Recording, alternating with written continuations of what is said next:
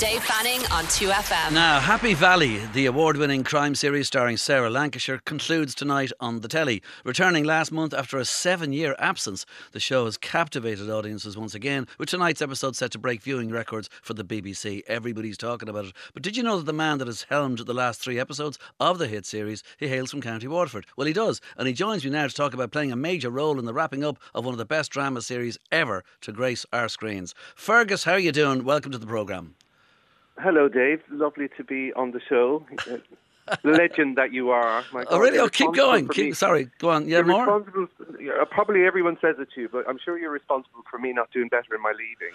You know, I get that one quite a bit. I get some people who say, if I hadn't had you to listen to, I wouldn't have done well in my leaving. But most people say, I failed my leaving because of you. You're damn right. 100% correct. Yeah, exactly, yeah. Anyway, wouldn't have had it any other way. All right, well, listen, good man, Fergus. Thank you very much indeed. Now, listen, for those who haven't seen it, for those who haven't dived into the programme, but have heard all the buzz, give us an idea, just roughly, of what the show is all about. Well, this is the third and last ever season of it, and it's the story. The principal character, played by Sarah Lancashire, is a no-nonsense, very tough and smart police officer called Catherine Kaywood, and she's based in Yorkshire in the Calder Valley, and she has a daughter who gets involved with this ne'er-do-well who turns out to be a psychopath, and her daughter has a baby by him, and then is so distraught by that she ends up taking her own life. And then this sort of this psychopath becomes a nemesis for Catherine. And I suppose in a nutshell, it's that tension between the two of them that carries over through the whole each season, with the child that came from that, the son of Tommy Lee Royce called Ryan, being at the heart of it, and Tommy wanting to have a relationship with this boy, and Sarah trying to make that not happen because she's terrified that the boy will become like his father. Okay, you talk about the tension there. I mean, is there tension with you? I mean, like, when you come to something like this, which is the biggest thing you could come to, and you have to do these programmes, is there a lot of pressure directing the final 3 episodes of a hit show like Happy Valley? It's an enormous amount of pressure, but obviously you have to try and tune that stuff out, because otherwise the noise, the white noise of that, would be overwhelming. I was lucky enough to have worked with the creator of the show, Sally Wainwright. I was literally just finishing another of her shows called Gentleman Jack, while she was writing Happy Valley, and she had the discussion with me where she asked me to direct on it. And I suppose normally you'd be looking to do, you know, the opening episodes of a season. But given this was the last ever season, I was delighted to be doing the last 3. Terrified as I was of the pressure involved. But, you know, it has to be the most exciting thing to do. And once you get going, actually, you just become so focused on the detail and the minutiae. Of course, yeah. But I mean, like, the thing is, the amount of series that I've seen, and I have to be honest, I'm more often disappointed with the very end than I am happy with it all. So I have to ask you, are people, like, I mean, there's a thing here from the Radio Times which you said, the ending is really satisfying. It's dramatic, but in a really interesting and clever way. I think people will go away feeling sad that it's over, but I think they'll be satisfied. Tall order, though. I mean, do you think people will be satisfied? Well, I don't know, because I think whatever happens, everyone's experience when it ends is going to be tinged with sadness that it's over. And it's a huge challenge to sort of tie up all of the threads that run through, and there are plenty of them. In a classic Happy Valley way, there's the main story, which is driven around the tension between Tommy Lee Royce and Catherine. But there is also always a secondary story, and we've had that one this time with Rob and Joanna, who was murdered by Faisal. And so there are lots of threads that need tying up. And I suppose in the last ever show, there's always going to be an added pressure, which is probably more felt by Sally Wainwright when she was writing it. You know, how much time do you give to tying up those secondary storylines?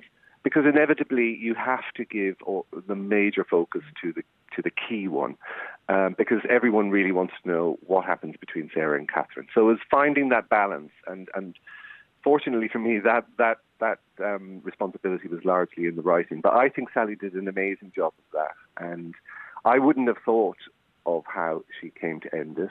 And I was thinking, you know, because while I was waiting for the script to come in, I was trying to figure it out. But she came up with something very surprising, and I think I think it's really strong. Okay, just you, Fergus, your love for drama comes from your mother, is that right? A lot of it does. Mum was, you know, a real cinephile, and you know, we always talked about films when we were growing up, and, you know, she'd always say, oh, you know, I went to see this when I was a little girl. I mean, she would beg, borrow, or steal money to she didn't really steal it, but bum it off her uncles or whatever, to go to the cinema 2 or 3 times a week. And so she was very knowledgeable about all the films from the 40s and the 50s and the 60s. And she would, I suppose, be a sort of curator of that and say, you must watch this one tonight and you must watch that one. So that was a great thing. And that sort of then rippled out growing up. A lot of my friends were really into film. In fact, my oldest friend, Dermot Power, he was actually on your show a couple of years ago. He's a concept designer. All right. And he worked on Harry Potter and stuff. Yeah. So as kids, we were just obsessed. And so it was like just lucky and brilliant. So one of the things you do is sit down and watch movies with your mother. Would that be like going to the cinema or on the telly? Like, I know that one of them was the Douglas Sirk movie, Imitation of Life. That did a lot to you. That was a real moment because, I mean, I still love that film. It's probably it's definitely in my top 10. And she spoke about that film and said we must watch it. And I remember sitting down with her and some of my family who were watching it. And it's a melodrama really, but probably the finest example of it. And I was so impressed at that age, I must have been 6 or 7, by the power of film to touch people and to get emotions from people, because I was able to look around and see the impact it was having on my family. So that was a major moment. And I remember also really begging her, me and my sister Orla were really begging her, because it was one of the first films I saw trailed on TV, and it was called Picnic at Hanging Rock. Oh, yeah. And we were probably too young to go and see it. But anyway, she caved in and she brought us. As it turns out, it wasn't very good, in my opinion. Yeah. But yeah, she was great. And so, you know, she was always a real sounding board and enthusiastic about film. So I guess that was always there in the background. And is it true that an offhand text, and I'll call it that, to Sally Wainwright landed you the gig of directing the final 3 episodes? It is true, yeah. Well, I was doing Gentleman Jack, which is also Sally's show, as I said, and that was sort of plagued by lots of shutdowns because it was in the middle of the pandemic. And during one of those, I was sort of devouring TV shows in the way we all were, and actually got through all of the latest stuff, and then was revisiting shows that I loved, and chief amongst them was Happy Valley. I didn't know that she was, at that time, writing the 3rd season, genuinely. And halfway through the 2nd season, the rewatch of that, I texted her sort of absentmindedly, just saying, God, I'm rewatching this. It's just amazing. It still stands up. And then a minute later, my phone rang, and it was Sally saying, thanks so much for saying that. As it happens, I'm sitting here writing it. Would you direct it? So that was sort of just and even writing is one thing, but even directing, like, is it a question of just how the interconnecting subplots are going to all weave together? I mean, the amount. Have you been asked a lot of questions, like the things like, you know, will Tommy escape, and Ryan killing his dad, or Faisal getting away with murder, or any of these kind of things? Like, why is Poppy wearing her coat all the time? I do get asked those a lot, and clearly on social media it's everywhere. Yeah. But I suppose I obviously don't give away anything. But and to be honest, I think really, although people are really curious and can't help asking the questions, I don't think they really want to know. Oh no, absolutely not, definitely not. Yeah, oh no, so, it's all about tonight. Yeah, no question. Yeah. But I could ask, will Alison save the day? Sorry, say that again. I said, will Alison save the day? Who knows? Listen, the reason for the delay, right, is that you wanted Ryan to be old enough for the final storyline. Is that true? 7 years? Yeah, it's absolutely true. Nothing to do with me, but you know. I think as the show developed, Sally and Sarah Lancashire, you know, were putting their heads together a lot, talking about what the arc of it would be, and I think it was always in their minds going to be the perfect kind of 3-parter, and that was their ambition. Yeah. And I think then Sally felt, well, for the story, the final story, the end of the story to resolve, she felt it was very important that Ryan, played by Rhys Connah, would be of sort of responsible age thereabouts, able to make his own decisions, and that was the key driver for her in waiting 7 years. Right, I guess. Waiting for him to get older, and actually, luckily, because the thing with Rhys is in the first two seasons, he was a child, and he didn't sort of consider himself an actor. He was just using children's instinct and play to deliver those brilliant things.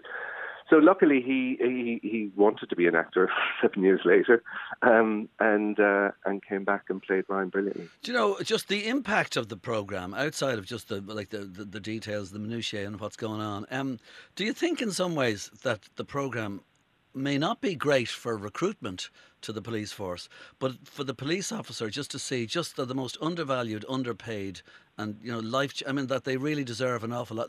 Has it had the impact that you think it should have had? I think so. You know, I sort of came up to drama through the route of documentary, and I've made several documentaries, you know, working with police and about the police. In fact, I executive produced a show called The Met on the BBC, which is about the Metropolitan Police. And, you know, none of these big organisations are perfect, and there's you know, rotten apples everywhere in every organisation, as we know, and the police is not are not immune to that. But I think generally, you know, we have to assume that generally people are trying to do their best work, and I'm really glad that people want to be police officers, because I don't. You know, so it's a really tough job, and I think they